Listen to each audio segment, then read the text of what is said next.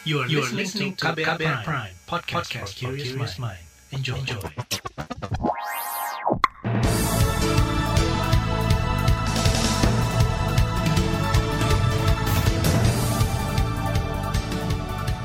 Selamat pagi saudara, senang sekali kami bisa menjumpai Anda kembali melalui program Buletin Pagi edisi Senin 21 Desember 2020 bersama saya Fitri Anggreni.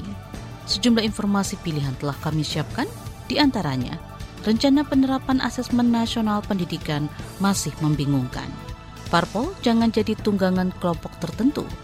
Pesawat Lion Air tergelincir di Bandara Radin Inten 2, Bandar Lampung. Inilah Buletin Pagi selengkapnya. Terbaru di Buletin Pagi. Saudara Kementerian Pendidikan dan Kebudayaan akan mengganti ujian nasional UN dengan asesmen nasional AN atau asesmen kompetensi minimum AKM pada tahun depan. Asesmen nasional dilakukan untuk pemetaan mutu pendidikan pada semua sekolah, madrasah, serta program kesetaraan jenjang dasar dan menengah. Mendikbud Nadiem Makarim optimistis AN akan memudahkan pendeteksian letak kekurangan dan ketidaksesuaian metode pembelajaran, pengajar, dan fasilitas kesehatan. Untuk itu Kemendikbud mengeluarkan kebijakan asesmen nasional yang dirancang tidak hanya sebagai pengganti ujian nasional dan ujian sekolah berstandar nasional, tetapi sebagai penanda perubahan paradigma tentang evaluasi pendidikan. Perubahan mendasar asesmen nasional adalah tidak lagi mengevaluasi capaian murid secara individu, akan tetapi mengevaluasi dan memetakan sistem pendidikan berupa input, proses, dan hasil. Mendikbud Nadiem Makarim menambahkan ada tiga komponen dalam asesmen nasional, yaitu asesmen kompetensi minimum, survei karakter, dan survei lingkungan belajar. Dengan AKM, para siswa diharapkan bisa mengetahui kapasitas diri, sehingga bisa dikembangkan secara lebih maksimal. Dosen Evaluasi Pendidikan Universitas Negeri Jakarta Ahmad Ridwan menilai asesmen nasional atau AN tidak bisa menggantikan fungsi ujian nasional. Ridwan beralasan AN diperuntukkan bagi siswa pada tingkat tengah setiap jenjang pendidikan, artinya untuk kelas 5 SD, 8 SMP, dan 11 SMA. Ridwan juga menyoroti aspek hukum dalam sistem AN. Uh, keduanya antara UN dengan AN sebenarnya juga melanggar uh, apa Undang-Undang Sistem Pendidikan Nasional sendiri, ya begitu. Kenapa? Karena uh, itu berbenturan dengan pasal 58 ayat 2 di, di ini bahwa pengujian secara nasional itu atau evaluasi secara nasional itu harus dilakukan oleh lembaga independen. Tapi ini kembali dilakukan oleh pemerintah. Itulah terjadi kontroversi baik UN maupun AN yang baru mau ini karena apa diselenggarakannya oleh pemerintah. Dosen evaluasi pendidikan UNJ Ahmad Ridwan menambahkan asesmen nasional yang dilakukan pemerintah terkait dengan asesmen kemampuan literasi, numerasi, dan berpikir ilmiah, tetapi tidak ada penekanan berpikir secara finansial. Dia juga menyayangkan belum adanya perubahan kurikulum mesti sudah akan diterapkan asesmen nasional. Komisi Bidang Pendidikan di DPR menyebut rencana Kemendikbud memberlakukan program asesmen nasional AN atau asesmen kompetensi minimum AKM pada tahun depan masih membingungkan. Menurut anggota Komisi Pendidikan di DPR, Ferdian Syah, selain definisi yang masih belum jelas, sosialisasi yang gencar juga kurang dilakukan. Sasaran gurunya juga harus jelas yang akan diutamakan dahulu. Ini kan nggak jelas. Pelatihan ataupun sosialisasi terhadap AKM atau AN itu pun sebenarnya saya kurang setuju. Harusnya ditegaskan ini AKM apa AM itu juga kepada guru-guru siapa? Kami cek di lapangan guru-guru pun juga oh ya Pak ada ini. Apa isinya Pak? Ya pokoknya itu ganti UN itu yang terjadi di bawah pengganti UN AKM dan AM saya nggak tahu siapa yang salah Anggota Komisi Pendidikan di DPR, Ferdian Syah khawatir bakal terjadi kekacauan pelaksanaan asesmen nasional atau asesmen kompetensi minimum terutama di wilayah pedesaan dan pelosok pedalaman. Sebab kebijakan pendidikan tidak bisa diseragamkan penerapannya. Ferdian Syah mencontohkan salah satu ketidakjelasan dalam AN atau AKM misalnya, apakah pelaksana independen turut dilibatkan dalam pembuatan materi soal-soalnya, seperti pada ujian nasional. Sementara itu, Perhimpunan untuk Pendidikan dan Guru P2G mengkritik kesiapan rencana pelaksanaan asesmen nasional pada tahun depan. Koordinator P2G Satriwan Salim beralasan Berdasar hasil survei Bank Dunia, tingkat pengetahuan para guru di bidang bahasa Indonesia, matematika, dan pedagogi masih di bawah standar minimum. Satriwan juga mengungkapkan masih banyak guru belum bisa membedakan antara AN dan ujian nasional. Uh, bahwa selama PTM anak-anak kita itu tidak tidak menyerap materi pembelajaran ya guru-guru mengatakan hanya sampai 25 persen oke? Okay? itu selama 9 bulan. Nah kemudian belum lagi persoalan-persoalan teknis ya terkait dengan PJJ selama 9 bulan ini mengingat geografi kita yang sangat berbeda gitu. Ada 3T dan seterusnya. Jadi ketika tahun uh, 2021 Maret nanti kita akan melakukan AN atau AKM ini pasti ada dampak psikologis kepada anak. Pasti itu. Koordinator Perhimpunan untuk Pendidikan dan Guru P2G Satriwan Salim menyebut asesmen nasional masih ditanggapi dengan kebingungan di kalangan orang tua siswa. Mereka tetap memasukkan putra-putrinya ke lembaga bimbel. Meski Kemendikbud menyatakan peserta didik tidak perlu mengikuti bimbingan belajar untuk menghadapi asesmen nasional. Kemendikbud juga menyatakan bakal mengevaluasi berkala program asesmen nasional 2021. Informasi soal parpol jangan jadi tunggangan kelompok tertentu akan hadir seusai jeda tetaplah di Buletin Pagi KBR. You're listening to KBR Pride, podcast for curious mind. Enjoy!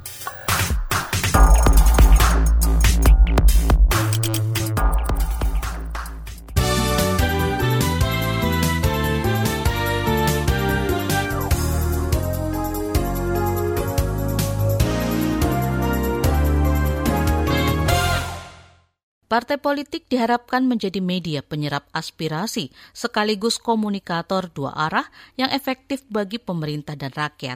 Hal itu disampaikan Wakil Presiden Maruf Amin saat menutup muktamar ke-9 Partai Persatuan Pembangunan P3 kemarin.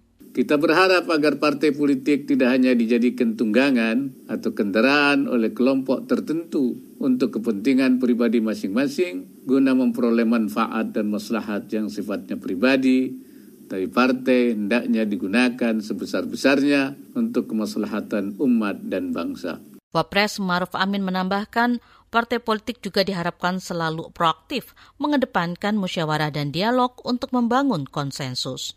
Bila peran itu dilakukan oleh semua partai politik, maka banyak persoalan bangsa dapat terselesaikan dengan solusi yang terbaik.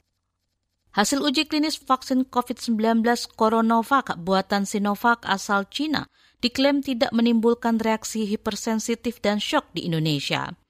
Ketua Tim Riset Uji Klinis Vaksin COVID-19 di Universitas Pajajaran Bandung, Kusnandi Rusmil menegaskan, reaksi yang dinamakan ADE atau Antibody Dependent Enhancement itu tidak terjadi.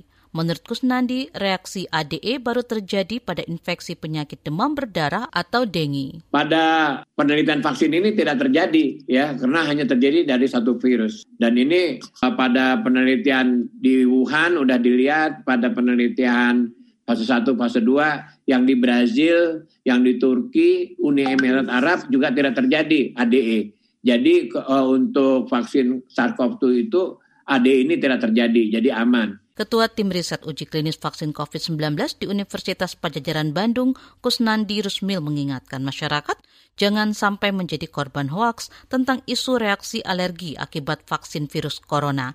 Masyarakat diminta tetap fokus melakukan pencegahan COVID-19. Sementara itu, kasus positif virus corona di tanah air bertambah lebih dari 6.900 pada hari Minggu kemarin.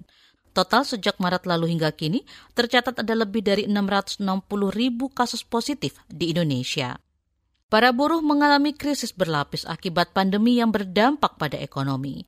Menurut Ketua Umum Federasi Buruh Lintas Pabrik Dian Septi, resesi ekonomi menyebabkan PHK massal dan pemangkasan upah dengan alasan pandemi COVID-19.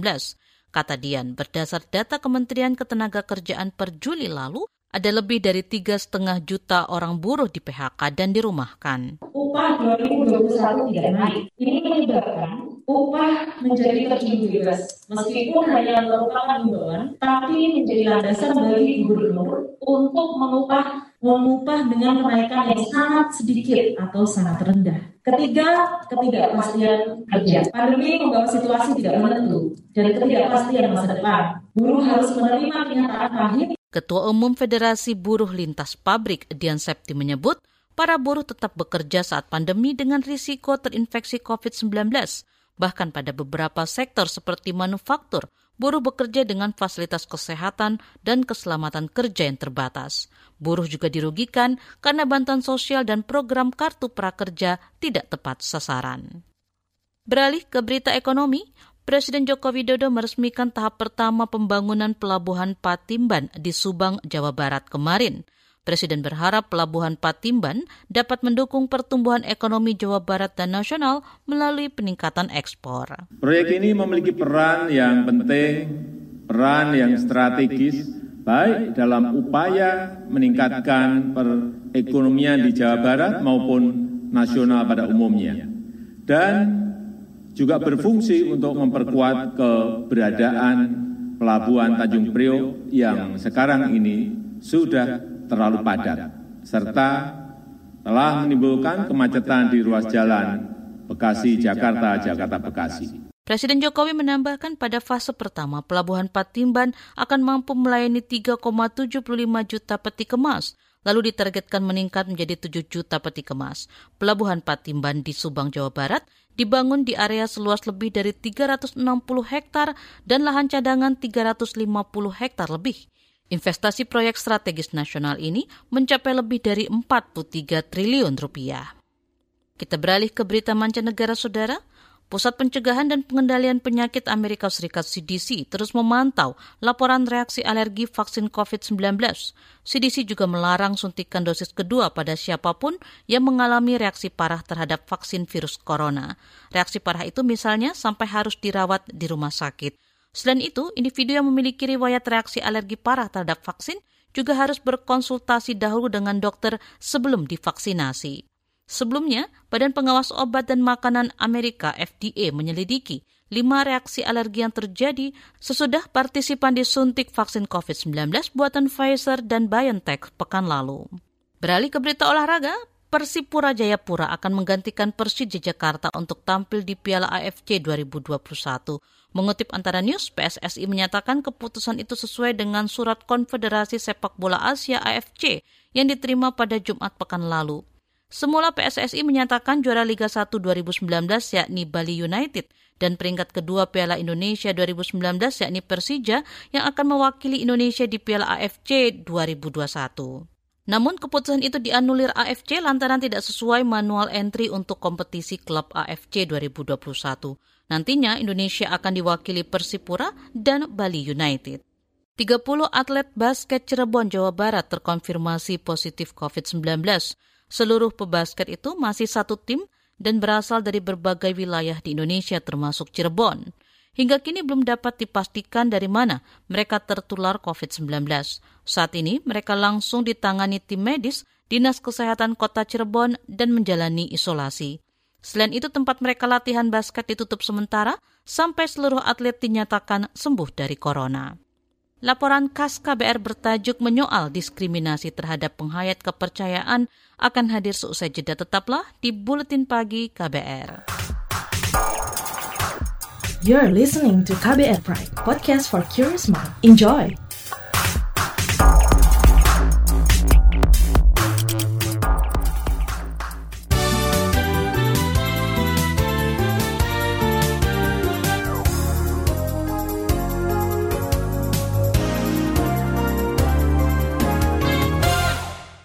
Terima kasih Anda masih bersama kami di Buletin Pagi KBR. Majelis Luhur Kepercayaan Indonesia MLKI menyebut jumlah penghayat mencapai belasan juta orang di Indonesia.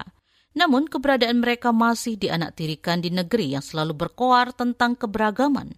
Diskriminasi dan intoleransi mewarnai keberadaan mereka selama puluhan tahun hingga detik ini.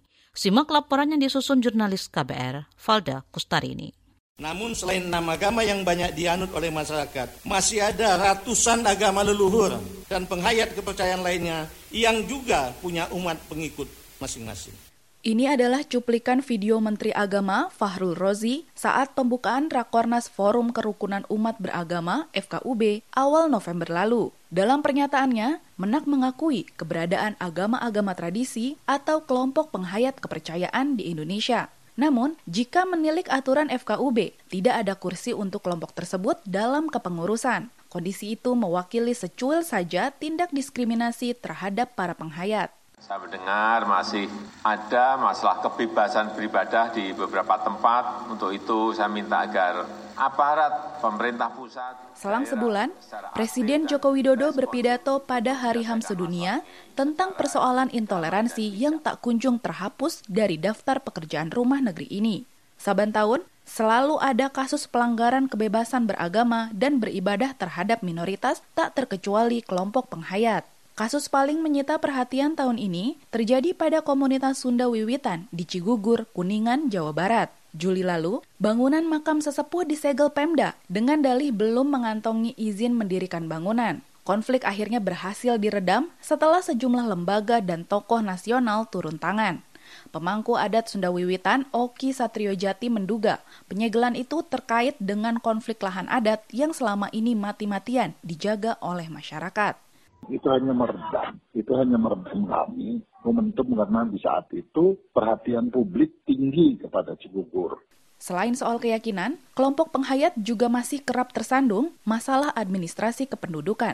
Meski Mahkamah Konstitusi pada 2017 sudah mengabulkan kolom agama untuk penghayat di KTP. Hal ini merupakan rangkaian akibat dari persoalan belum diakuinya masyarakat adat dan agama-agama tradisi mereka bilang ya sudah bisa dicatatkan dengan kepercayaan atau penghayat. Di saat kami ingin catatkan secara formal, kriteria penghayat itu harus begini, begini tercatat di Kesbangpol dan lain-lain. Ada akte notaris. Akhirnya ini menjadi masuk dalam organisasi massa. Nah ini kan merusak. Ada yang harus kita perjuangkan, baik dari regulasi karena masih ada regulasi yang diskriminatif Hal senada diungkapkan Engkus Ruswana, penghayat budidaya dari Bandung, Jawa Barat. Ia mengisahkan pengalamannya terpaksa merelakan kolom agama ditulis Islam sebagai bentuk kompromi.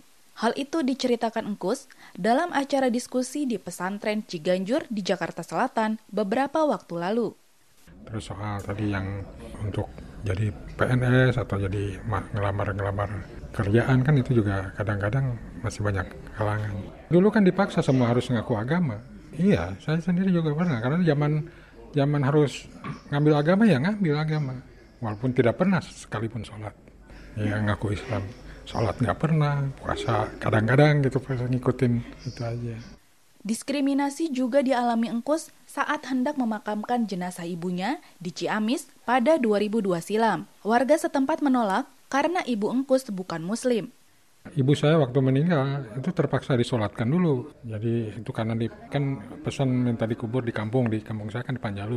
Nah pas dibawa nggak boleh, rundingan dulu di kampung. Kemudian ya boleh tapi harus disolatkan dulu. Kelompok penghayat hingga kini masih dilekati stigma sebagai ajaran sesat. Padahal, menurut Engkus, agama dan kepercayaan sebetulnya banyak kemiripan dan bisa hidup berdampingan. Islam itu selalu menganut prinsip toleransi dan menghormati kepercayaan agama lain. Pengasuh pesantren Ciganjur, Syaifullah Amin, menyayangkan masih banyak diskriminasi terhadap kelompok penghayat. Sikap intoleran juga kerap ditunjukkan penganut agama mayoritas. Terkadang dan yang sering terjadi di masyarakat kita adalah eh, adanya tindakan intoleransi yang sebenarnya motifnya bukan agama tetapi dibungkus dalam semangat agama untuk mengobarkan tindakan intoleransi. Ia mendorong pesantren ikut andil dalam menghapus stigma terhadap kelompok penghayat. Kontribusi ini selaras dengan ajaran keadilan dan toleransi dalam Islam. Pesantren selalu mendakwahkan atau mengkampanyekan bahwa Islam itu mengajarkan toleransi dan menentang tindakan-tindakan intoleransi. Selama kepercayaan-kepercayaan itu tidak mengganggu ketertiban dan norma-norma masyarakat muslim, ya itu harus dihormati dan dilindungi hak-hak konstitusinya termasuk oleh masyarakat muslim. Demikian laporan khas KBR, saya Valda Kustarini. Informasi dari daerah akan kami hadirkan seusai jeda. Tetaplah di Buletin Pagi KBR. Commercial Break. Anggota komunitas Be Home, Laras, memberi semangat kepada teman-teman Broken Home untuk berprestasi kalian tidak sendiri dan keluarga yang patah bukan berarti menghancurkan hidup kalian semua. Buktikanlah bahwa anak broken home itu juga berprestasi dan bisa berkembang sebagaimana layaknya anak-anak di luar sana karena untuk menjadi anak yang berprestasi atau sebagai anak yang dicap nakal itu tidak hanya dari anak broken home, anak dari keluarga yang utuh bahkan dalam keluarga yang utuh namun di dalamnya banyak konflik pun itu bisa menyebabkan nakalan remaja lah istilahnya. Simak obrolan selengkapnya dalam podcast Disco, diskusi psikologi dalam episode Ketika Rumah Bukan Tempat Ramah di kbrprime.id dan platform mendengar podcast lainnya.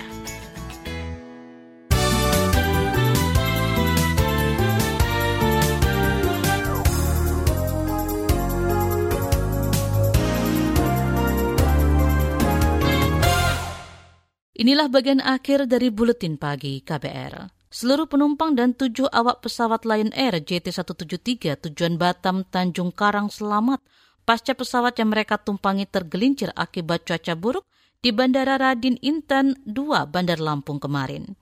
Juru bicara maskapai Lion Air Danang Mandala Prihantoro mengatakan seluruh penumpang yang berjumlah 125 orang selamat.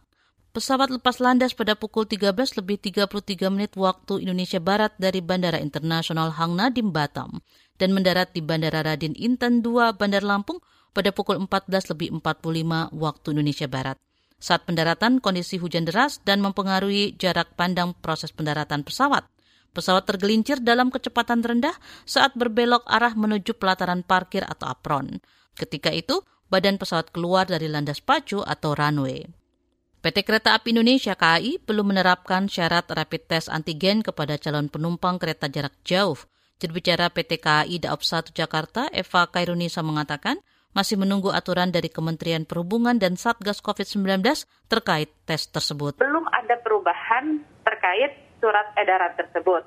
Sehingga sampai saat ini kami masih mengacu pada surat edaran Kemenhub nomor 14 tahun 2020 di mana uh, surat edaran Kemenhub itu uh, sama dengan juga uh, ST surat edaran nomor 9 dari gugus tugas uh, COVID-19 ya uh, yang merujuk masyarakat yang akan menggunakan KJ jarak jauh diharuskan untuk menunjukkan surat bebas COVID-19 atau tes PCR atau rapid uh, tes antibody. Itu tadi juru bicara PT KAI Daop 1 Jakarta Eva Kairunisa. Sebelumnya pemerintah menetapkan syarat perjalanan baru kepada pengguna transportasi umum, pribadi, laut, dan udara menjelang libur Natal dan Tahun Baru. Jika sebelumnya wajib melampirkan rapid test antibody, kini diganti dengan rapid test antigen atau PCR. Aturan berlaku sejak 18 Desember 2020 hingga 8 Januari 2021.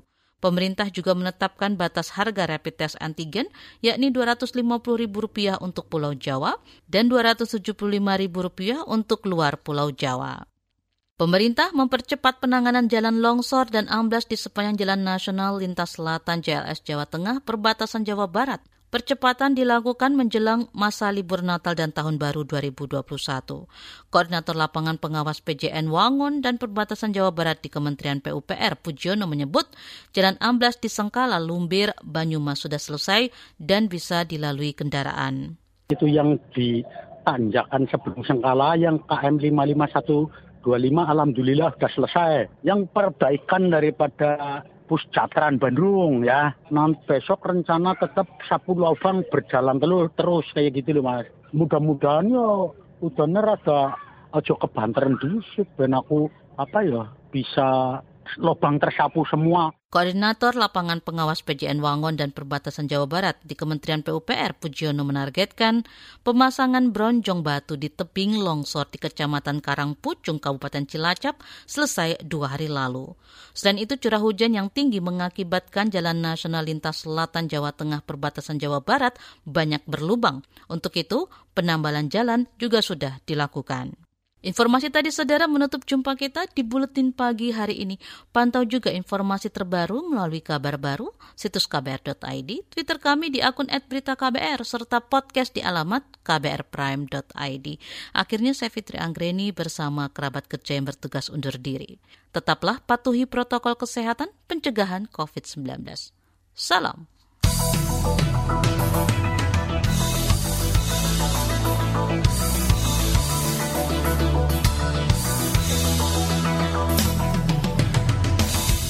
KBR Prime, cara asik mendengar berita.